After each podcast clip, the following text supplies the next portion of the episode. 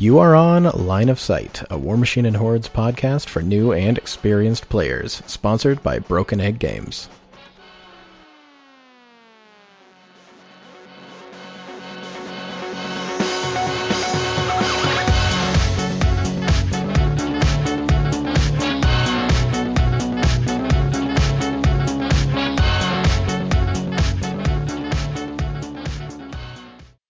Welcome to episode number 38 of Line of Sight. My name's Chandler. I'm here with Jaden again. How's it going?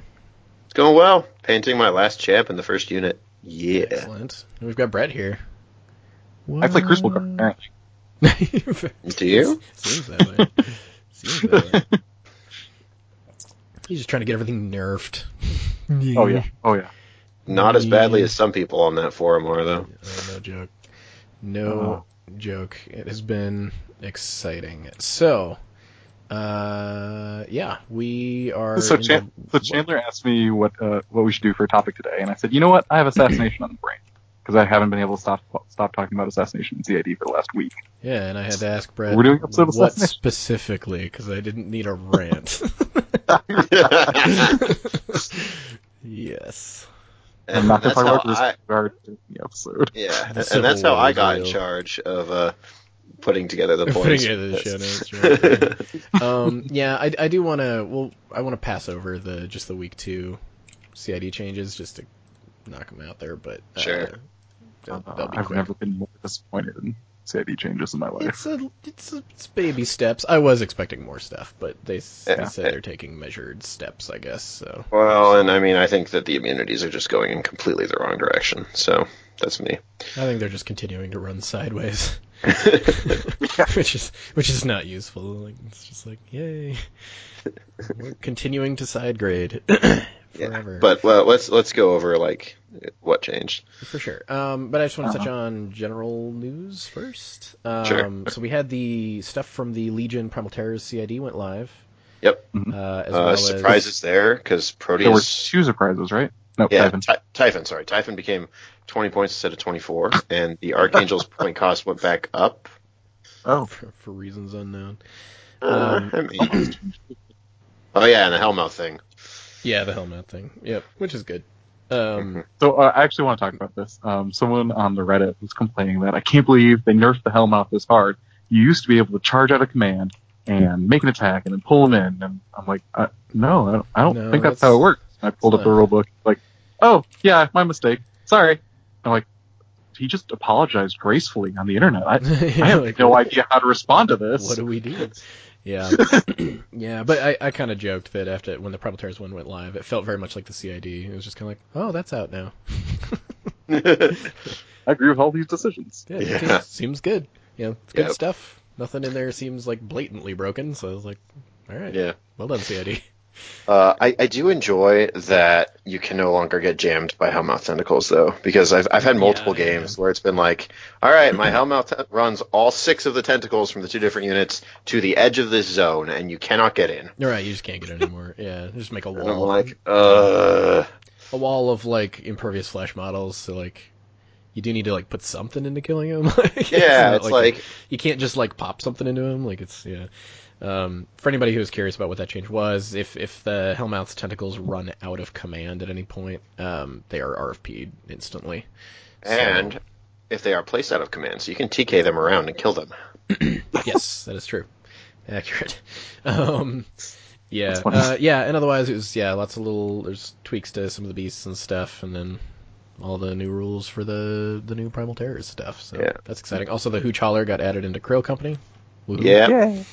Which uh, just makes me more sad For that which do Kriel, Kriel. Kriel Company needed more love. So yeah, that's a, when I read that theme, I was like, good God. Jaden was like, look at this theme. Like I didn't know what Kriel Company did. I read it and was like, that is not a good theme, Jaden. No. No, it's terrible. It's so bad.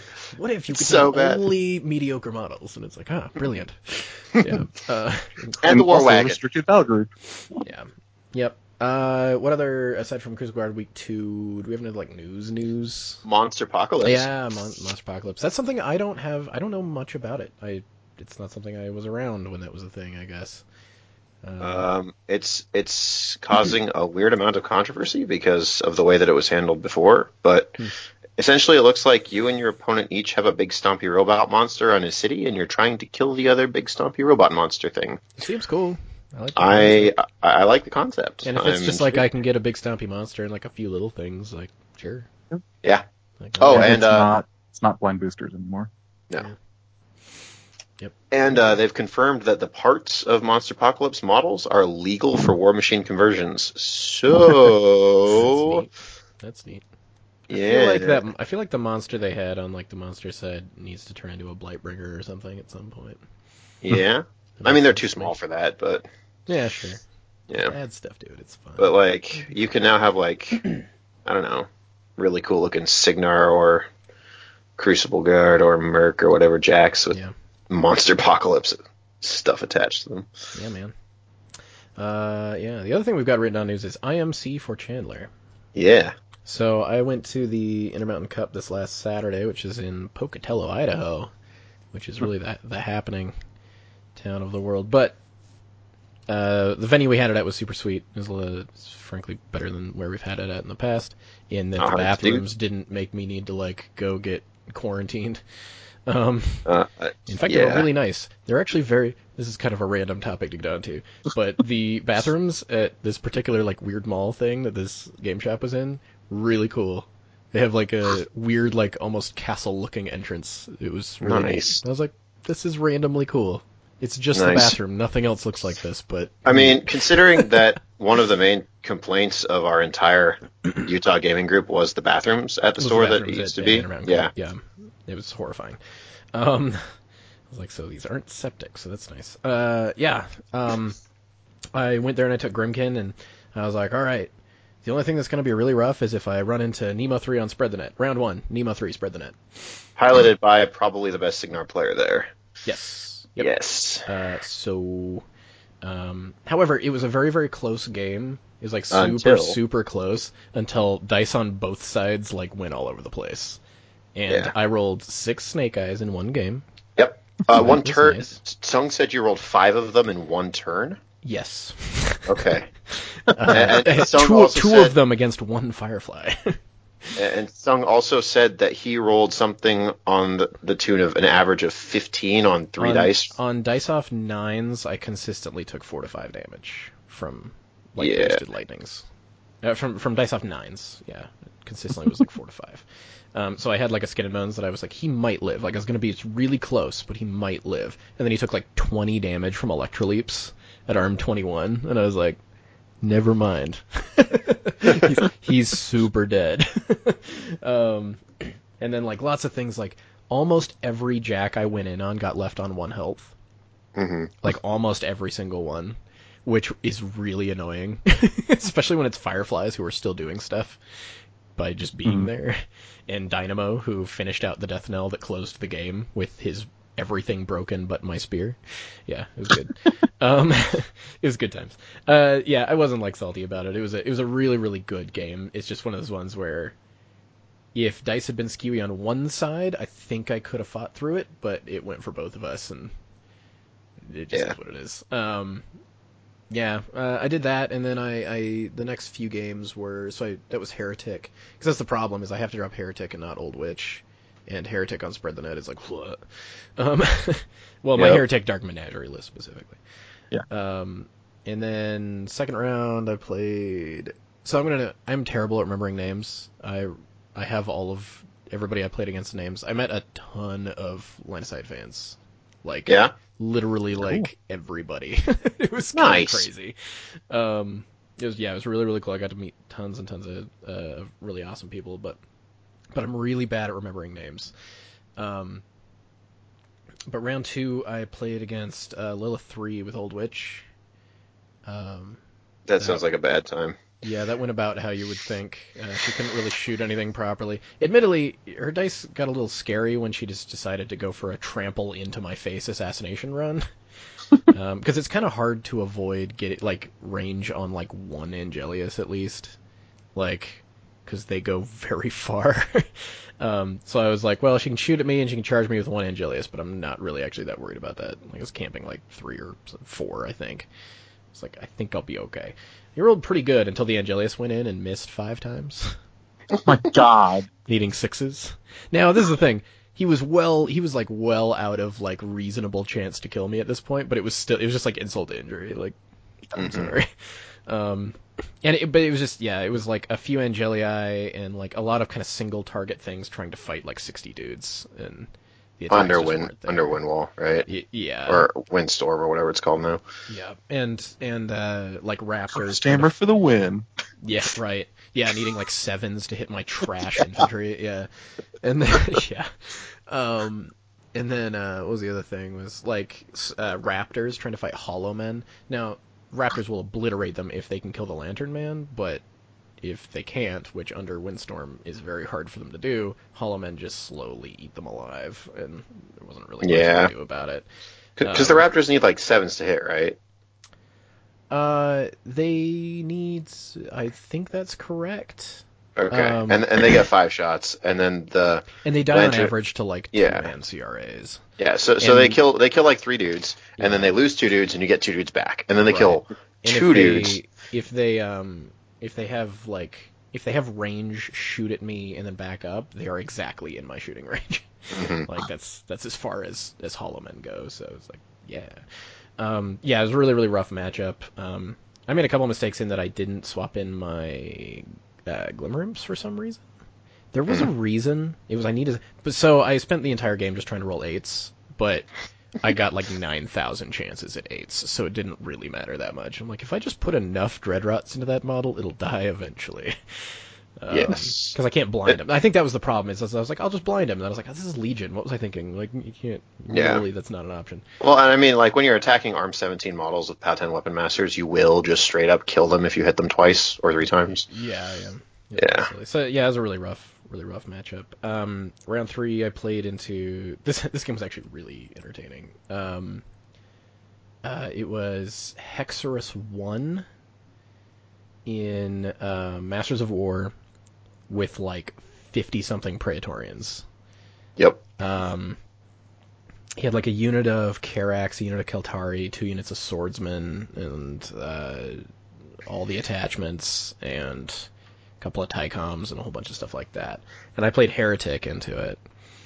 Um, I had a whole lot of dudes to kill with very few models, but I had a. Uh, he randomly, so this was kind of fun. He feeded, so I, I have seven Dreadrots, in, or I have six Dreadrots in there. There's just a min unit of Dreadrots in that Heretic list, and that's the only thing his feet like can really do anything to, because he like takes them over and makes them attack. Um, he took over one of my dread Dreadrots and swung at another one of my dread Dreadrots and missed, and I triggered Fortune's Path off of it. off my own Dreadrot attacking me, and I was like, nice. that felt kind of good. I was like, that was that was a little silly, but I'll take it. Um, and then my one of my Rattlers proceeded to kill ten Karax. Yep. Um, he rolled really good. Like under shield wall and an agonizer, I need eights to kill them. The hit roll's not bad. Um, and I need eights to kill them specifically because I had Fortune's Path up. Um, and I didn't have Fury up because of a weirdness with the, the order of activations. But um, he just nailed it anyway. He's like, sure. I just rolled like a bunch of hard eights until I got into their back arcs, and then they weren't in shield wall anymore, and I was like, man, that seems fun. um, so he just kind of killed everything, and then the other Rattler killed a bunch of stuff, and then and then his caster died because there was nothing left. So yeah, but it's I really enjoy that type of game. I love that very low model count, trying to fight like just a million things, but you have the tools, right? So it's just a really Yeah. positioning game. Um, Especially because like the heretic's got so much infantry control in his spell list too. Yeah. Uh, and the last game was into. Uh, uh, I have suddenly forgot. Bradigus. That's what it was. Um, And I should have dropped my other list. We realized that I we t- I talked about that with multiple people afterwards, and even halfway through the game, I was like, I dropped the wrong list. my other list would be better into both of his lists. Um, and the scenario was like very I don't remember which one it was, but it was like a eh, I could go either way kind of scenario. So I was like, eh. Um, so uh, that was a very I have never lost this many models with that old witch list. Like, never. Usually when I do lose, it's because like something is somehow able to kill Old Witch like at a weird time, and I Yeah. still have like half to two thirds of my army left. Like that's pretty much how I've ever lost with that list. Um, this one, like I had sub 15 models on the table Yeah. at the end. But um, this game, like, it was super close. There was a bit of a clock issue that I don't think anybody felt super great about, um, especially because the game came down very closely to clock. Uh, this is kind of a weird situation, but um, the big lucky moment, dude, Madcaps has just been the world to me lately. Um, They are my favorite models. in I. I I've had some serious luck with those little bastards. Um, so it was a very slow grind, just trying to like chunk through all these Wold Watchers, like very very slowly. I, I killed both his guardians in one turn, which I didn't. I he didn't expect me to do, but I was like, I actually hit really hard when like I want to. it's just Wold Watchers are awkward because I can't like commit the resources to one of them to like. yeah. It's a shadows, like it's not very efficient. Um, but a guardian, like sure. Um, and uh, there was a Wold Watcher on. I was a little bit ahead on scenario, but I was I was down on clock quite a bit. And there was a Wold Watcher on four boxes who was kind of sitting, and he was going to go contest a zone. He had two World Watchers left, and that was all he had. Um, and he's going to go t- go contest a zone. And uh, the other Wold Watcher decided to kill my Madcap. Oh no. Was Yeah, this the before the other one had This is activated? before the other one activated. Oh. So he killed the Madcap, and uh, it rolled the hard nine on damage I needed to kill his other Wold Watcher. Oh. and he didn't notice that I had an entire Madcap unit in that zone too. Um, he didn't think I was going to score it, and so he actually was able to clear a zone with just Bradigus like doing some shenanigans and score. And the way he scored, if I didn't score that zone, I would have lost the game outright because I hadn't I had like no time on my clock. Um, wow. but because he uh, because that Wold Watcher died and I still had that Madcap over there, I scored one as well, uh, which meant I only needed to score like th- uh, like two actually. No, it was I needed to score three. So I just ran. Bradigus was the only model in that zone he was in, so I just ran a whole unit into that zone, kept Old Witch in my zone, and just ended my turn. Was like, all right, I score three, which means I, went, I had nine seconds on my clock. so that's why like the fact that there was like a there was a clock concern where the clock got left on me for a while, and um, Trevor uh, Christensen who runs who ran the IMC was he we we talked about it and I was like I think you know I, I gave him the number I thought I was at and he thought it was different but he was like I'm gonna go with you because I think you were paying closer attention. So I was like okay. But like nobody felt super great about it. It kind of sucked. But Yeah. um, so I ended up taking 11th overall. Uh, it was a really it's, it's a really good event. IMC is always fun. We had about 50 people there, which means it's picked up from the past. Oh, that's awesome. Wow. Yeah, yeah, it went really well. Uh, it's we there was back when I originally started going to IMC, it was a good like 60 person type event, Yeah. but um, it's died down a little bit. Uh, And, and once again, the Canadians won. yeah, yeah, yeah. We had uh, the finals and Canada. semifinals were one of my Utah buddies and then three Canadians. And, Yep. The, the three Uh, Canadian. Well, one of them's one of them's a Washingtonian, but yeah. Yeah, I, I asked him about it. Apparently, he uh, he dropped Nemo three because he didn't know what Kolgrima did. Like, Who didn't- Oh, Richard, Richard? did it. Yeah, Oh. he he hadn't played against Cold Kolgrima. He had no idea what she did, and so he was just like, "Yeah, Nemo three seems good," and dropped it. And then he's like, "Cold "Kolgrima," and he's like, "What's she do?" And looks at her and goes, "Oh." yeah. Yeah. All, all three of those Canadian dudes are in my uh my extended meta. I've played against them quite a bit. They're good guys. Yeah. Anyway, so that was IMC. It was a good time. Uh, took 11th overall, but I, I got to meet just a whole bunch of really awesome people. It was, it was a lot of fun. And to be honest, in a way, I sort of won by not going to. They cut to top 4 Mhm. Um, that top four game ended at like one in the morning, and I had like a three-hour drive home. yeah. So I didn't feel too bad about having to leave at like seven or, like six or whatever I left. Yeah. Yeah. Well, because in the top four, it was like two trolls, a Cygnar, and a Scorn. So it's just like, that. Yeah, the grind. like these are these are gonna be some grindy games. Yeah, for sure. Anyway, Yeah. so yeah, that was that. I don't want to spend like forever on it, but um, before we go on to rule of the week, I wouldn't even do this if it wasn't so short. But I'm just gonna go over the Crucible Guard week two. Sure. Um, it's pretty pretty quick. Uh, Lucas, they just reworded Juicer. It does the same thing. Um, it just is less confusing because it was really weird before. Uh, Syvestro, they're bumping up the cost of transmutation to three, so that's just to make um, having to use his pre-pur- pre-purification, wow, free purification uh, more costly to him. Because as it is, he does have a lot of upkeeps, but they're really cheap upkeeps.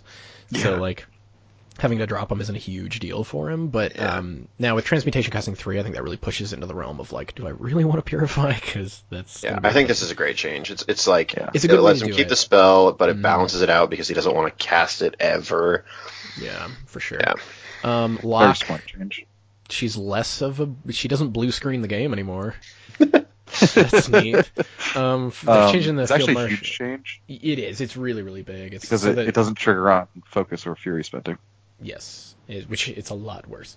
Um, the so field marshal precision is changing to precision strike. So specifically now it just works in melee, which the fact that they tried to give precision strike to guns on a whole battle group is madness. So I mean, it, obviously it was just testing. They want to see how it played out, and uh, it's still kind of madness, but It's still really I'll- really I'll good, go- but it's still it's it's not like.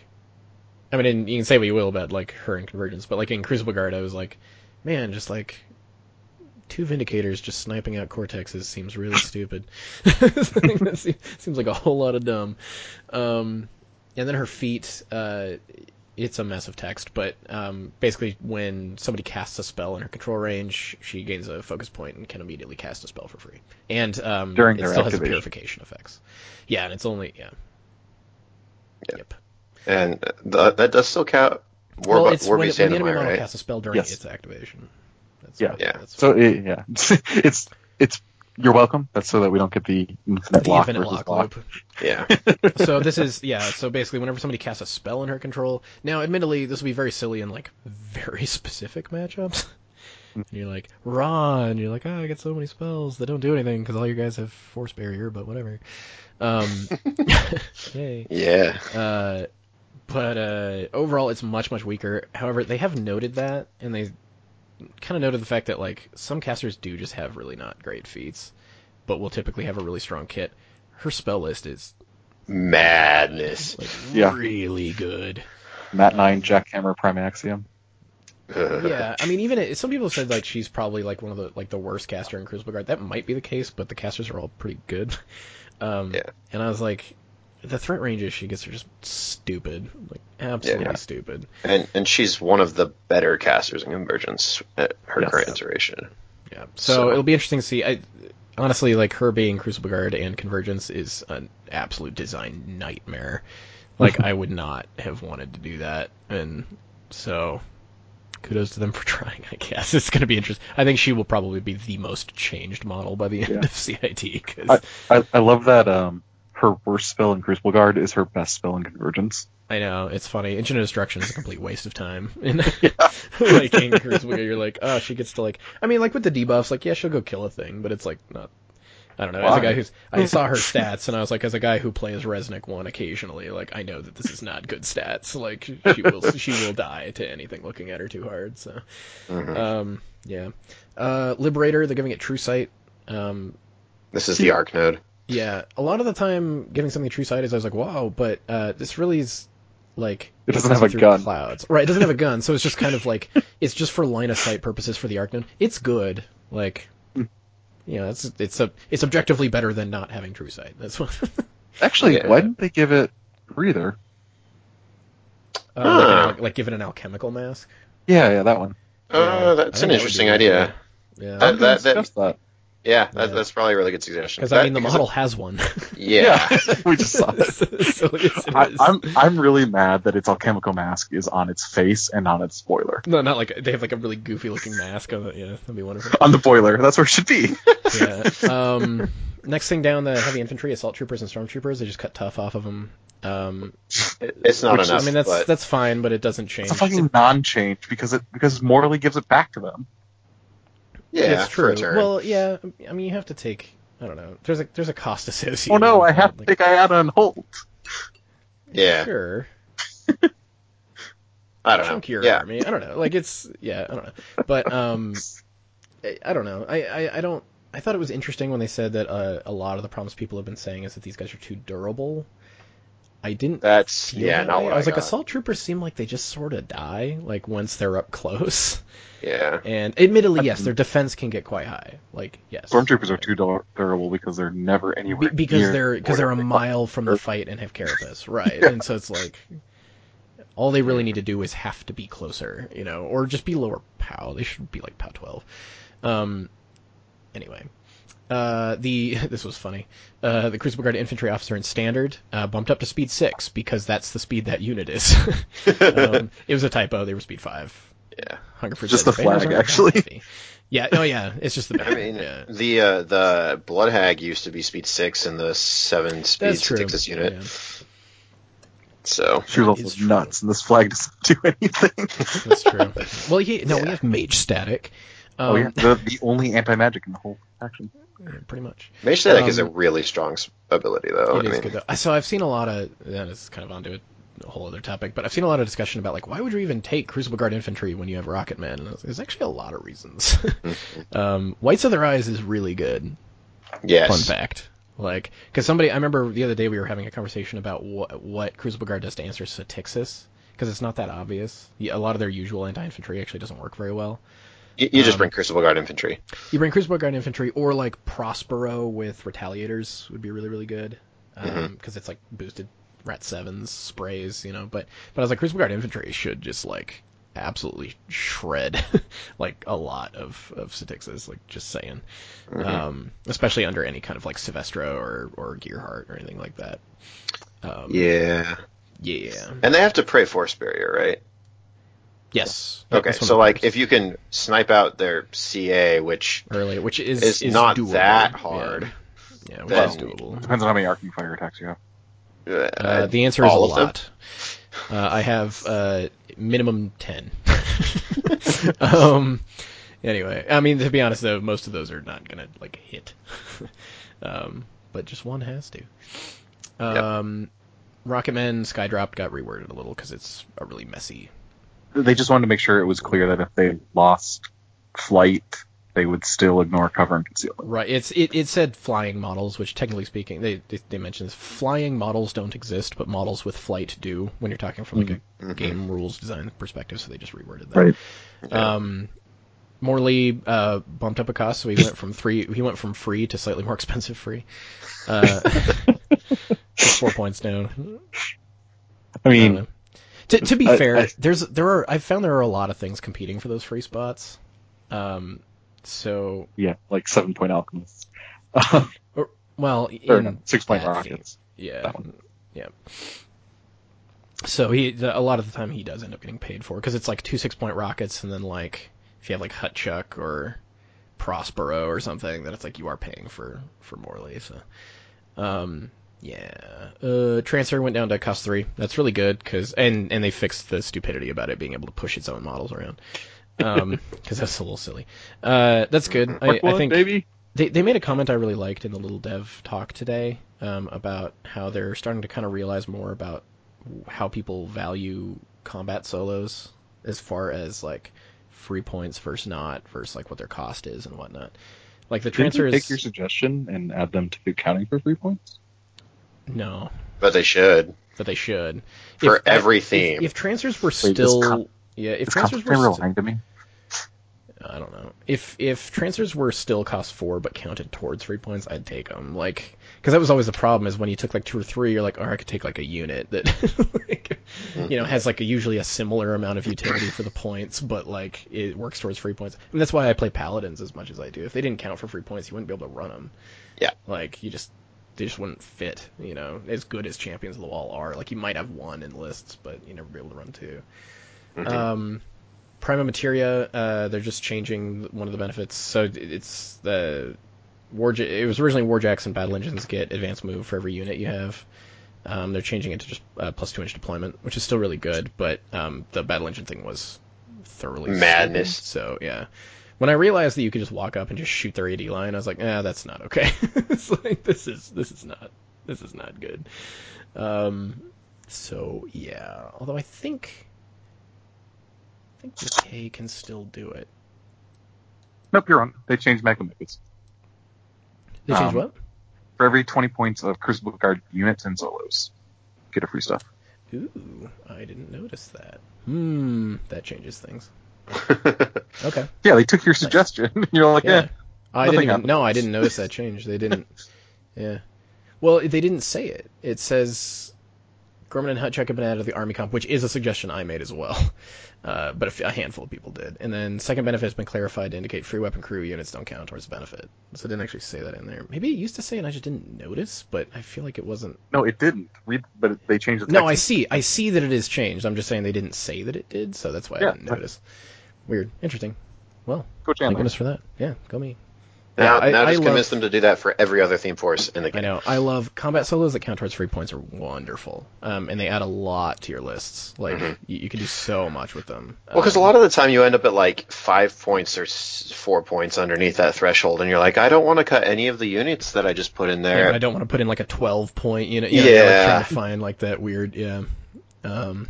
So yeah, that's good. Uh, Hold and then you can't take Morley and Laylee's resistance, Aw. You wouldn't do much. and they Uh, seriously nerfed it because you can't take the attendant priest either. what, what? What? Morley would? Oh my gosh, Morley would be No, he's- absurd in Laylee's He's not resistance. friendly faction or anything. That's the problem. He's not friendly faction to like anything. Ah, okay. Yeah, except for like that unit he's on. Yeah. Yeah. Um, which would also be like not friendly faction to your army. Yeah. it'd, be, it'd be very weird. Um, and then tweaks to immunities that we're not going to spend a whole bunch of time talking about, but um, Because we could. it- we could. There's- um, they're stuff thinking about basically so- changing it into carapace for elements, so it's plus four armor against whatever elemental type, and then immune to the continuous effects and all that good stuff. Um, it's a change. We're not It's a, fans. it's a small step backwards, but it's still a step backwards. Yeah, I, I think I've said it before. This is all I'll really say on it right now, but I've said it before. This they want to make a simple change. There is not a good simple change. I just don't think that's findable in Um, in a while. Um, grounded and no other change. yeah, I mean, Uh, yeah, done. to, to Yes, the issues, I will to the issues I have, yeah, let's just play with immunity electricity. But, um, but like as far as like what they're wanting to do, uh, I don't see how you do it without screwing over some models and making some models better. You know, like than they should be. Like it's it's always like a weird give or But you know what- Because you know what faction's been tearing up the scene? Protectorate. Krueger with druids. Oh yeah. Krueger with druids. I mean, Tom Guan's been tearing it up with They're Baldur like, let's do it. Druids. Let's do a mass nerf to druids. We gotta get them off the table, man. Yeah, I like everyone's like, look at what this does to druids. Like they're already awful. It's like already element- awful. They're just slightly Anyway. more awful now. Yeah. Anyway, just- Anyway, we should we should move on from there because we got a lot of stuff to talk about. Let's talk about our rule of the week. We're doing that again. It's been a while. Okay, so like I said, we're assassination themed. Um, Yes. So this time we're going to talk about how to do how to score tiebreakers with assassination. Uh, I think we're going to get it wrong. Just going to make it fun. Um, It makes makes it more So- exciting, right? yes. So when a caster becomes assassinated, um, you get ten extra army points for killing them. Mhm. Okay, cool. That's still true. Mhm. Um, their warjacks and warbeasts become inert, but you do not get credit for them. Correct. That is a change. Yes. Um, you score army points as they as they stand on the table, um, using the normal rules, um, and then you also score scenario as if the turn ended right then and there. Correct. However, because the opposing Warcaster slash Warlock's battle group is now inert or wild, they do not contest. Correct. Yep. That's how that works. Yep. So yeah, if you're gunning for tiebreakers, trying to get control points and stuff, if you have a pretty assured assassination, it is worth it. If you have some models that aren't contributing to that, to just kind of run them around and get them where It is we need to official score line of sight policy that uh, tiebreakers do not. That's the thing. Yeah. I, I don't do that. I- I understand that there are occasional situations where it's like, well, your strength schedule was identical and everything was identical, so if you'd had more control points, but like, eh. It's not worth the extra brain power. yeah, I just don't worry about Black it. magic you have no control over. Um, Yeah. So, and that's the more important tiebreaker. Um, Mhm. So, it is not worth thinking about or wasting any time on. Some people are Yeah. very passionate that you need to spend all of your time getting every tiebreaker possible, but I'm just like, eh. Uh, in team events, I will do that. That is the only time Yes. in which I will Mm. do that because then it does matter. Yeah. Uh, like at uh, ATC when I was playing against Haley 2, I was I had an almost 100% assassination. And I was like my opponent, I'm going to kill all your models and then I'm going to kill your caster. And he's like, okay, But He's like, all right. Yeah. He's Yeah. just resigned to his fate. Yeah. I mean, yeah. But Yeah, other than that, yeah. Wait, we have policies now. Is that a thing? Uh, I'm yeah, into we're gonna start making our policy list soon that we will be posting for sure. So No. the line of sight. Excellent. All right. Let's go on to our actual like topic. It's not Yeah, like a super lengthy one, but it's definitely a Well- good one to think about. I think it would be a super lengthy or super lengthy topic for any podcast but ours. Okay. Yeah. No. Because I, I None of the three of us play for assassination. It's true. Uh, It was- yeah, I was like alright. on board with that. Um, no, I play Crucible Guard now though, so That's I true. just assassinate all day. I just kill your It, caster. it just it's fine. happens. You don't play for it though. Yeah, you don't have to. It's good. Gosh. Civil War. Um, oh my god. That's- yeah. Th- those Uh, memes will be continuing to appear on the uh, Line of Sight Facebook page, by the way. So. Um, so the first question we've uh, got, or first bit we're going to talk about, is how to recognize when you've got a good assassination run. um, install Odds odds. machine. yeah.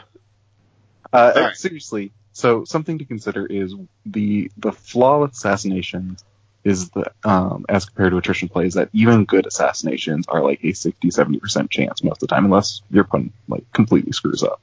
Yep. Yeah. Um, so like like uh, one thing that sticks out in my head is when Jaden was playing on stream and he pulls out and he's like 94 percent. I'm going for it. If if they give you something like that, always go for it.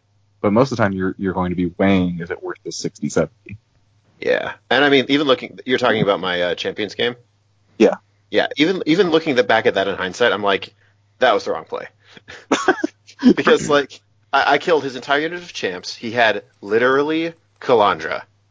And that was it. And I was like, I stuck the Dreamer out there for nothing. I could have just killed his entire unit of champs, healed all my beasts up for a bunch, and moved the Dreamer back. Mhm. So, um, one of the things that I think about when I'm like lining up an assassination run, and this is because I played quite a bit of chess in my free time, uh, they they have something called the rule of three. It, it takes three power pieces to checkmate an opponent's piece most of the time, um, and it's kind of like that for Warmachine 2. You can't just rely on one model usually to kill your opponent's caster. Um, Yeah. Obviously, When this is a bit when different. it's a Mat 11 PS22 Blood of Martyrs. it's Sure, okay. and, and, and this is this is different for for warlocks and for warcasters. yes. Um, you can have one model kill a warcaster, no problem. You get the damage high enough, it it happens. For killing a warlock, you have to have enough attacks equal to their fury plus like three Yeah. ish, yeah. and that usually takes multiple models. the way like Yeah. This isn't strictly true, but the way you can kind of think about it just as a very quick check is if you if you think about like I have X number of attacks, this is what all my attacks are, and they've got three transfers. Can I am I still likely to kill them if my three biggest attacks are not there? Yeah. Like are just not in their health. That isn't always the case because some people will actually just eat attacks until their health is low before transferring, which it, it depends on whether that's a good idea or not. But um, Yeah, we'll talk about that a little Yeah. bit, but it's, Um, not, it's not super impactful. Um, so Yeah. one thing I want to talk about is the actually the beauty of the design of uh, Warcaster and Warlock defensive stats in Warmachine. I think is actually one of the secret best things about the game, Mhm. um, because their stats are specifically high enough that it's difficult for standard models using standard attacks to do anything. Um, but if you, but they're also not so high that if you get quality attacks into them, uh, that they they'll always survive. So like they're at most of the time, like the average Warcaster Warlock um, stat is 15-15. Um, 15 is well out of the range of unboosted attacks hitting, um, but it's in range of boosted attacks hitting. Um, 15 armor is well out of the range of non-boosted uh, damage, uh, like doing significant amounts because they have like you know 14 to 17 boxes.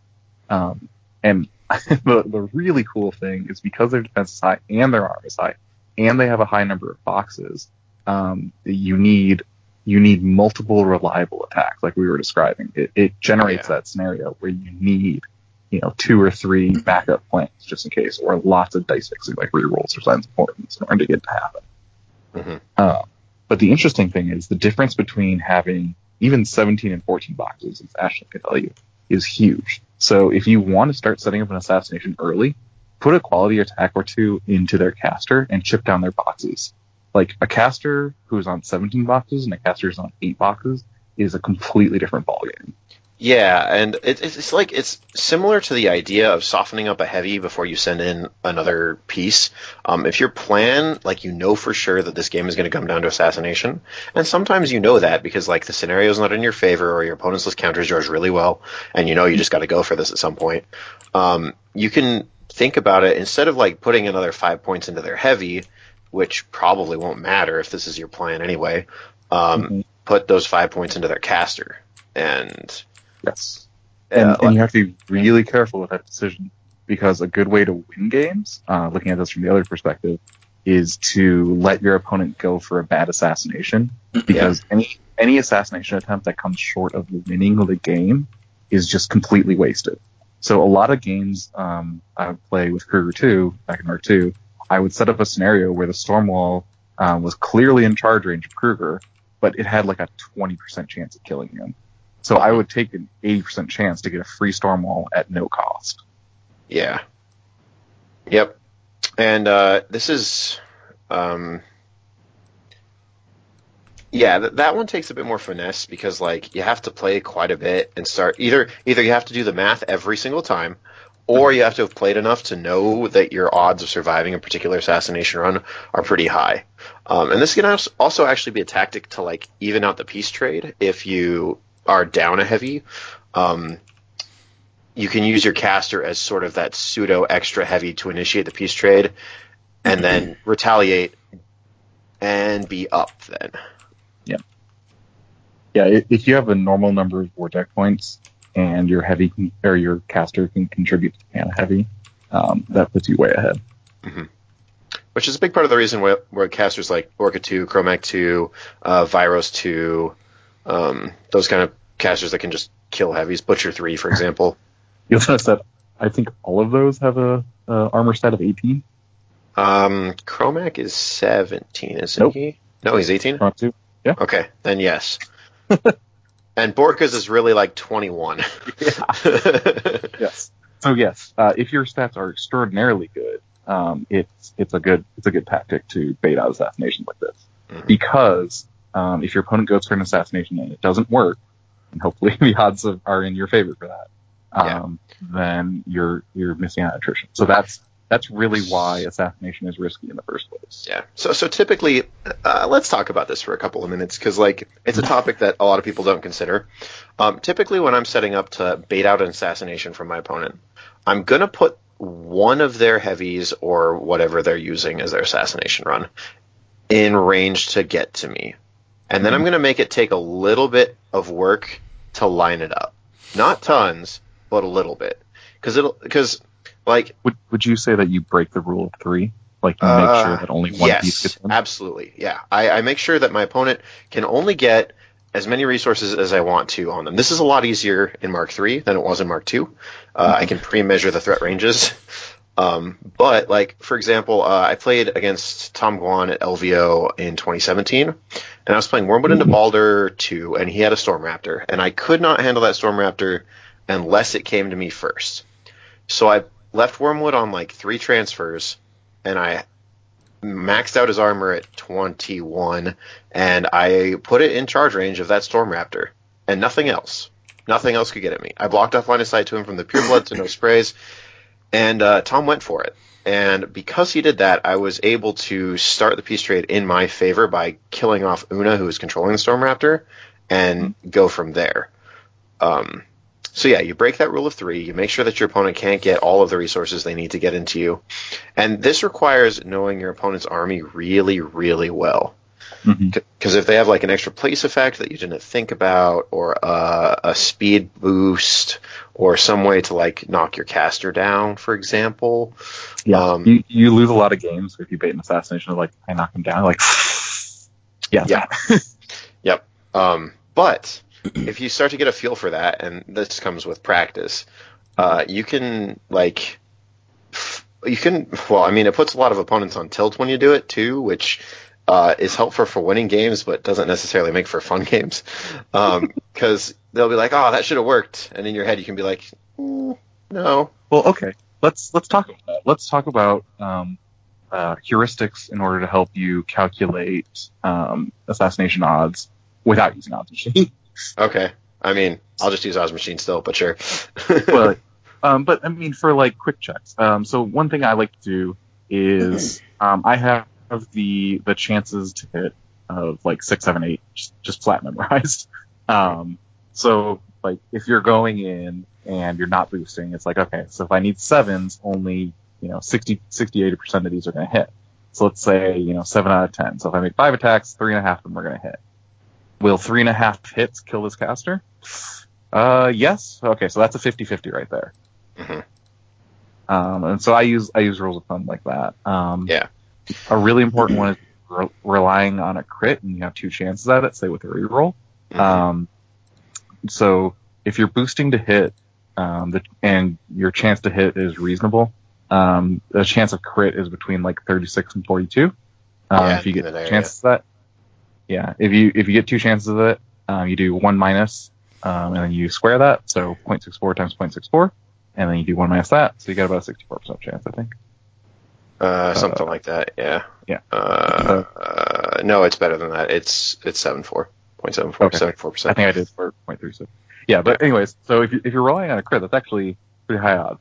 Um, but then the most important thing is if your assassination run relies on that and then average damage, which is a very common thing, um, that means you're you're immediately down to a 30% assassination because average damage only happens at the time.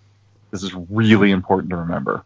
This is a this is a big uh, new player thing actually, and I've seen some people who've even been playing for a while who haven't just like wrapped this in their heads. Like a seven is average. That means it's effectively a coin flip. Yep. That doesn't mean you should get it consistently. Nope. Don't Exactly. don't rely on sevens. Yeah. I, I think the, the most interesting way to look at my progress as a player is um, what I'm willing to, To what number I'm willing to roll Yeah. in order to boost. Yeah, When um, like, so I like when a I four. started, I'm like, Uh, I'm good at I'm good at rolling, so I need sevens. so I just roll them all. Um, now, now then like a couple of years later, I'm like, well, I think I boost sixes now. And nowadays, I'm like, oh man, fours, those are pretty unreliable. I need at least Yeah. need a yeah. Seriously. I'll take fours most of the time, but if it's my caster casting a spell, I'm like, yeah, I'm boosting that shit. Yep. yeah, like I absolutely. Snake Eyes uh, Hellmouths all the time. Yeah, because if it is, I've I've had those. I mean, I had that with Reznik One a while back. I was playing into a Hyperion, and I was like, all right, just got to Brand of Heresy that guy, and he's screwed Snake Eyes, and I was like, good. That happens one in 36 games. Yeah, Well, and, and, that's And the thing. Hellmouth is- with Worm was a bad example because you cast like two or three of them a turn. Sure. So it's like But, that like, happens one in six if- Yeah, but it's important to think about that though, because some people talk talk about, you know, I was no, I was saying earlier, like I got so many Snake Eyes in the game, and it was abnormal. But you roll a lot of dice in a game, and Mhm. yeah, Snake Eyes pop up on those approximately one in thirty six times. Yeah. I mean, Um, consider consider if your opponent has say 30 models, right? And more than half of them, requ- well, say about half of them require multiple hits to kill.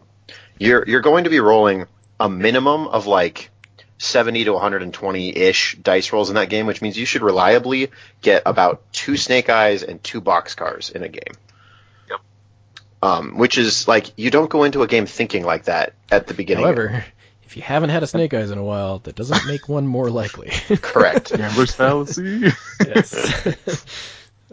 Just because you haven't seen a number in a while does not mean that the dice gods are waiting to give it to you. No. unfortunately. Um, but you should go into the game like you should go into every game expecting to see two to three snake eyes, two to three boxcars, and then a huge spectrum of everything else. Unless you're playing Morvana 2 or something else with massive rerolls or dice Yeah, fixing. yeah, yeah. And then Here's your the thing: is just it's it screaming at becomes you. ve- yeah, it becomes very different when you're starting to look at things like Signs and Portents and Star-crossed. and star crossed, and yeah, Yeah. and that's part of why like dice manipulation is so strong. Mhm. Um, when you look at like uh, take like Ashlynn's feat is a really good example of just like one of the most ball breaking dice fixing like feats in the game or just effects in the game. Yeah, and it's Um, such a simply worded feat that to, to somebody It who is. doesn't think about it like that, it, it doesn't seem the, that strong. The increase of how many times you snake eyes on Ashlynn's feat is insanity. Like it's crazy how much It's- more it's- often they'll come up. Basically one in six. Yeah, Yeah. it's it's really really high, and so you're sitting there like even if you brought a very low def army, you're like, oh, I just need like threes or fours to hit. That should be fine. And look, I'm rolling so many dice. the dice, those dice are trying to kill you. Yeah. It's their feat turn. Yeah. fact. And, and the opposite is true. Like, I think the odds of critting on her feat turn every roll are close to She's seventy massive. percent. It's absolutely massive. That's part of why like you'll see lists with her that are entirely designed around crit effects because you can totally do that. Like also with her are actually first army I hilarious. built. sorry, The first army I built in this game. Yeah, exactly. I, I have an Ashlynn list that I'm dying to try out that is actually wrong eye with uh, two swamp horrors because I'm like I want to get those crit dismembers, dang it, and tear off arms of colossals. As a, as a guy, as a guy who has eaten one of those crits to a werewolf before, like it never feels good. You're like he's very unlikely to kill me, and it's like crit, and you're like ah, like ten damage. You're like oh god, in addition to my damage roll, and you're like Yeah. oh, Yeah. well, okay. Yep. Um, I think I think we should get back to assassinations. oh, probably yeah. I mean, we're we're talking about dice odds, which yeah. feature into that, but Um, so one one thing I like to do when going for assassinations is if I have a knockdown or a freeze effect or something, um, go for that first, and then I can divert away if it fails. Yeah. especially especially if it's not something like huge. You know, like a if Victor you're like Drake. Right. I mean, if you're like, Yeah. oh, I've got to throw like I don't I don't know what would be this, but like some like 30 point model into that and it can't do anything else, like that might not be worth unless Yeah. But I- if you're just like, oh, I got like a random shot that's not doing anything else, like yeah. Or like Yeah. if you have like a caster with Scourge or something, and I've had plenty of times where I have a caster with Scourge and I'm like, well, I don't need my focus that much, or spells like that. I don't need my focus that much this turn. Maybe I'll just like arc that into their caster, and if they fall down, hey, I might just win. You know, like Yeah. I've definitely had those come up. And, and the thing is, like, the the more points of return that you can build into your assassination run when you're going for it, the better. Um, Yes. Because th- that means that you have alternative plans and that you can still do things with your turn that are productive, even if your assassination run doesn't work. And it's important to like stick to those things. Like, say to yourself before you go in, all right, if this doesn't work, we're switching plans. I'm not just going to Mhm. blindly go for this. Right. Um, Don't throw which- good many after bad. Yeah, exactly. Don't throw terrible ideas. Like, and the thing is, like, the, the following steps in the assassination run after that important, like, knockdown effect or whatever, tend to suck if they haven't been knocked down. Hmm Like, you've, you've probably Um, misallocated at that point because you weren't counting on boosting to hit or Yeah. something like that. And interestingly, it's important to do the opposite. Um, to know when assassination is your only out, Mhm. and even if it's unlikely, um, how to go for it in such a way where you, it's still possible to win. So, Yep. like, if you're in a really bad situation and like you get a heavy on their warlock and their warlock has three transfers, like, well, I only have four attacks, so I'm not allowed to boost these. They all, I have to live in a universe Yeah. where they all I hit. have I have fought that a ton of times where somebody's like, oh, I'm on the Hail Mary, I've got four attacks into your like two camp caster, and you're like, uh, it's hard to hit, so I'm gonna boost twice, and you're like, well, now you mathematically cannot kill me. Yeah. It's like, Yeah. So um, let's talk about uh, when you are in that place, uh, when assassination is your only out. Um, Mhm. I think the most obvious one for me is uh, turn seven now. If you're going to not have as many points as your opponent, and it's turn seven, and you're just like, well, what can I do? hmm Um, Um, definitely the hardest part of this is preserving enough pieces in enough important places that you can still have that out. yeah. this is the part of the this is the part of the game where you learn about those shitty nukes on your caster's card that you never cast. Yep. It's like, oh, he has neat, a that's range cannon. ten. Yeah, stuff like that. Like, Yeah. oh, neat. Uh, oh, the, I don't know. It's only POW 11, but eh. the, the amount of times that like games with Haley three and Mark two t- for me came down to like, well, I've got Grandma Haley and I've got a hand cannon from Prime Haley. Let's do this. was was was a lot actually. Um, but yeah, yeah, you need to, yeah, you need to evaluate what you do have. And I mean, so here's the thing: like, if it's turn seven and you're going to lose no matter what, try it anyway. It might work. Maybe it'll kill their beast, and they'll have to eat the blowback if you roll triple sixes, and they'll die. right? Like it's Like- possible. Yeah, like we, we were joking about never take a 20% assassination, but that's better than a 100% chance of losing. uh, which we've said before, and I'm sure we'll say again because it's important. Mhm. Um, but so turn seven is a good one. Um, if you're gonna lose on scenario, uh, like for example, if you are down two or three on a live scenario and you can't contest their flag, so they're gonna go up by another one and they'll be up four, and then they're just gonna get another point for free. That's another time to go for it. Um, Mhm. I, I, I still blows my mind the number of times in tournaments I'm just like, all right, the solo's on this flag, it's your turn. I go to three, and they're like, all right, well, I uh, don't contest, and I'm like, all right, I Dirtle just, around for I- a I- while. yeah. Okay. I Uh, have my turn. yeah. It's like, all right, I went to four, and now I just had my turn to go to five, and they're like, wait, what? I'm like, yeah. So, So- it- so what we're recognize talking that. So I think I've, I've noticed in, in the conversation that there's a lot of pre-turn thinking that is automatic for us that Yes. you need to make, you need to habitualize if it isn't already. You need to be able to say, what are the odds of me winning on attrition? What are the odds of me winning on scenario? If it continues this exact same way, will I win on scenario or will I lose? And then you have to be able to calculate, do I have a likelihood of assassination or do I have to make a, a, a desperate play for attrition? Yeah, and, and these like these calculations don't have to be precise. They don't even have to be like perfect. They just have to be sort of in the ballpark. And they Um, have to be quick. They have to be very quick. Yeah. Um, I oftentimes am pulling like out. I, I want Go you ahead. I want you to spend the 10 minutes when you're first visualizing it um, so that you get it accurate um, and make sure that you're checking your math and all that but like if you spend 10 minutes a turn before you even move a model you're you're never seven Uh, the other thing that I, I do fairly often is I pull out my phone on my opponent's turn and I start using odds machine to calculate stuff. So and, and then if I have a piece of paper or something handy, I will actually write numbers down because it's like, all right, percentage of this happening, blah blah blah, write it down. Percentage of this happening, blah blah blah, write it down. And then on my turn, I've got this nice little checklist of things that I'm like, all right, which of these is the most likely? Which of them has the biggest game impact? And I don't have to do any work on my turn. I can just make decisions. Um, that's very smart That's a lot of work.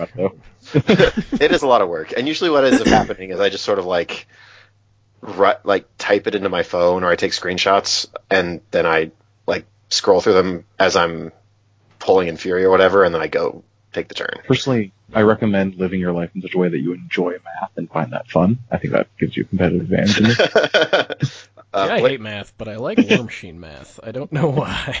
uh, I blame my parents. They've been tricking me into learning ever since I was like one. So the difference between brainwashing and parenting is just marketing I, uh, I blame my parents' opposite reasons.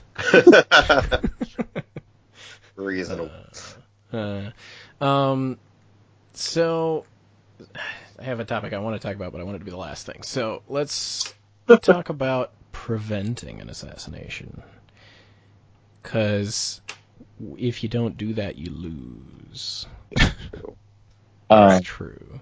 There are several axioms uh, of this game. Um, one of them is that the safest way to keep something alive is to keep it really far away from your opponent. yes If if they don't have range to it, they can't hit it. Yes, and if they can't hit it, they get to roll dice to damage it, and if they don't get to roll dice to damage it, they cannot kill it. Yeah, dis- a lot of people have said this in the past. that di- distance is the best defensive tech you have. Yep. Um, now, some casters are designed where if they are far back, they are not doing anything. Mhm. But if it's just a case of staying alive, remember the like your caster getting to do something and dying doesn't help you. Yeah. So that's easy to forget sometimes with like mid and frontline casters, because people just go like, well, they have to be up there to do stuff though, and it's like, yeah, but you're dead. Yep. So you just lose if you do that. Like, I understand. That's that, actually like- one of the strengths of strong assassination lists is that they can take your opponent's caster off the table, yeah, They- and whereas they're not allowed to work. yeah, it's some people and it it's, it's kind of feeds a little bit into what I want to talk about near the end. But some some lists are designed very very uh, much around assassination, but in a lot of ways that design helps them with attrition by just taking casters out of the fight. Um, that does happen occasionally. The problem is, is that that tends to be weaker against certain kind of casters that can hang way back and have like a million arc nodes or something and just do whatever they want to do. But um, it does force, especially certain kinds of casters, just can't can't do their job. Um, especially there's a lot of feats that really want you to be like kind of up there. You know, like take Mhm. like take like Magnus, right? If you actually have a list that can threaten him at range, like in a major way, um, it's really hard for him to do a whole lot. Yeah. like he he's kind of having to just hang back and hope his feat is good later.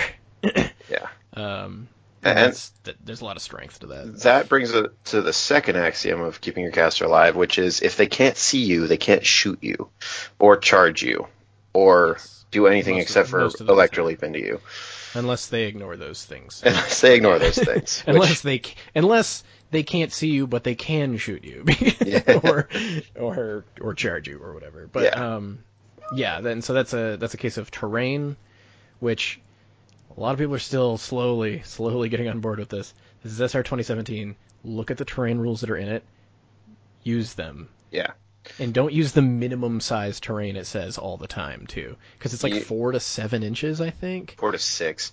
four to six. Yeah. Like a like seven pieces of four inch terrain versus seven pieces of six inch terrain is a very different amount of terrain. Mhm. Like it it's noticeable, and um, if you're playing in a very kind of especially older, like the way we used to do terrain um, in earlier SRs and whatnot, if you're playing like that, assassination lists and gun lines are so strong, like so strong. So just pay attention to that, and then yeah, when you do have good like good terrain, trenches are great, but what's even better is just a building.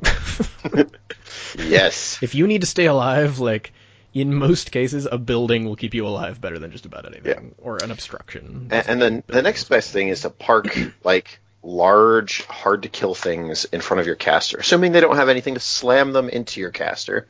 Um, That's why or you bring champions of the wall. Can't be knocked down, can't be moved by slams. uh, accurate, yes.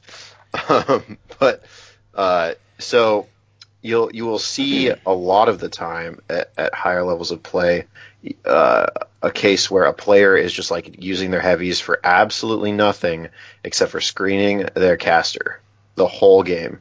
And it's like, well, you're playing two heavies down, and it's also like, yeah, I'm not dying this but I'm turn. also not dying. Right. Um, Uh, it's true. Another one I always think about, and, and this is a lot of people think about this one, but many, many, many assassination runs start by knocking your caster down.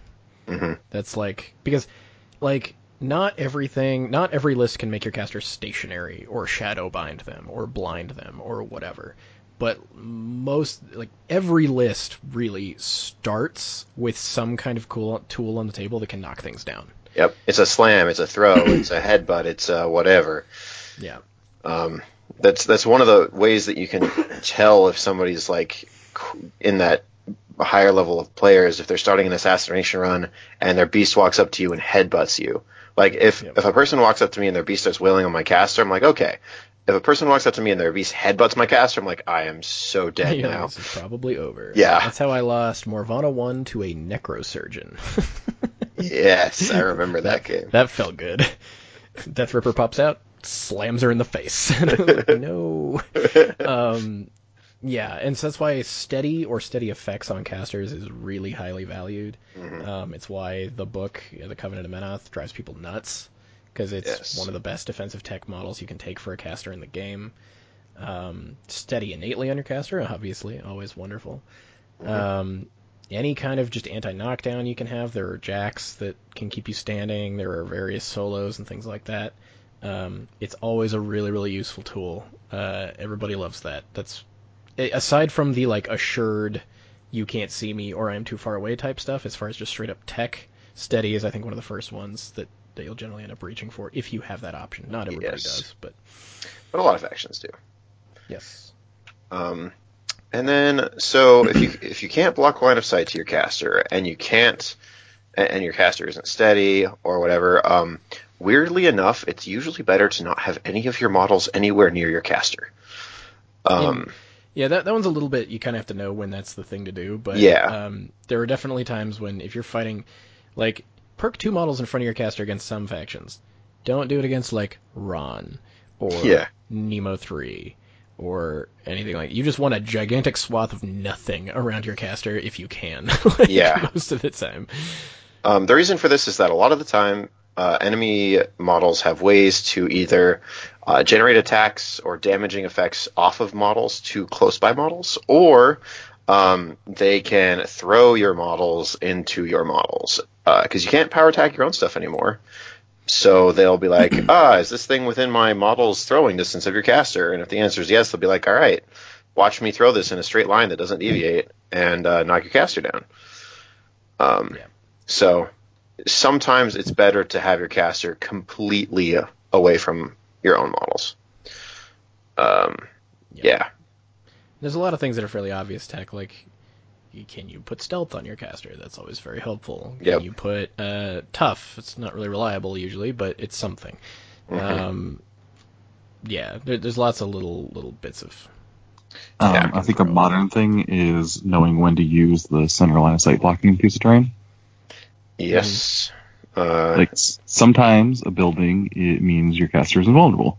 Sometimes it means they cast ghostly and kill your caster super easily. Yeah, I actually with Thyra, um, especially forests in the center, and especially clouds, but um, any of those like soft line of sight blocking that you can move through, um, I a lot of people get very uncautious around those and think they can move right up to them. And the amount of times I've caught Blood of Martyrs, like just charged him right through a cloud or a forest because he teleports four inches before he activates, um, and just killed a caster. Like it happens A lot. more often than I would think. Yeah, Mhm. it's kind of silly. Um, so note if they have something that's just going to get to you. Oftentimes, especially models with two inch melee, can usually reach a lot further through a forest than you think, even if they're very slow without Pathfinder. mhm. Um, they they'll go just a little further than you might think if you don't like actually measure it out and and put that into your head. So know when to use it, but don't get cocky around it. Mhm. I've, I've definitely won a lot of games that way. So Yeah. Um. Yeah. So there there are a lot of ways to prevent assassination runs. Uh, they are as varied as the ways to kill casters are, and it's really difficult to talk about all of them. But that's, I think, the vast majority of the ways that people will go about doing it. yeah. Mhm. So I think we want to get near the end of this, but I want to bring up the thing I wanted to talk about. Oh yes. So we mentioned at the start that generally speaking, we don't play for assassination that hard, right? Yep. Mhm. Why is that? So it What? We- we why are we about- attrition players? so we talk about the percentages of assassinations, right? Yep. Even the best assassinations are like a ninety percent, ninety five percent. Um scenario, if like a, a scenario win that doesn't rely on attacking at all is a one hundred percent. Um and if your if your goal is to win a tournament, um having your game come down to even like 60 70%, you have to hit six of those in a row. It's just never going to happen. Yeah. Um, the the thing with me too is especially like when you're looking at something that's like, oh, this is like an 85 percenter, right, which feels pretty good. But if you have a really easy attack right at the start, or something that rolls like a snake eyes or whatever, or something even like halfway through that had to be halfway through that's important that rolls abnormally low, it can immediately shift that percentage. Yeah. Um, quite a bit In an in Like- an unrecoverable way. In an unrecoverable way. And so assassination runs tend to be tend to be not always, but tend to be a very small number of dice in comparison to a whole game. Mhm. And e- so even when those odds look really good, dice are swingy by their nature. Yeah. An attrition game, you know what your stuff does. You should know what your opponent's stuff does, and you should have your plan. And you're going to roll a lot of dice that should come out more or less average because Yeah. you're you're going to roll a lot of stuff. So you're able to rely. This isn't always the case. Sometimes you just get it happens. Getting dice does happen, but um, you're able to rely on your dice a lot more over the course of a slightly longer attrition game than over like these eight rolls or whatever determine if I win the game on your caster. Yeah. Um, For me, it's actually because I really hate. We talked about this a little bit at the beginning, but warcasters have good defense and they have good armor, usually both. Um, whereas if you're going for an attrition game and you're going into heavies or you're going into infantry, you usually only have to hit good defense or good armor.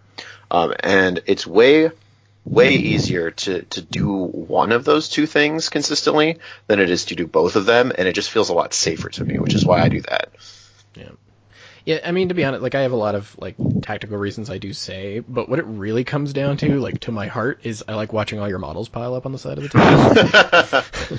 I, I like attrition games. I just like playing that way. But it also, it generally, mm-hmm. if you're a, you know, especially if you're, like the, the other thing is, is there's ups and downs to that. It gives you a lot more room to make mistakes too over the course of an attrition game, but it also means that those mistakes are smaller in the moment that they appear. And it gives your opponent more time to make his mistakes as well.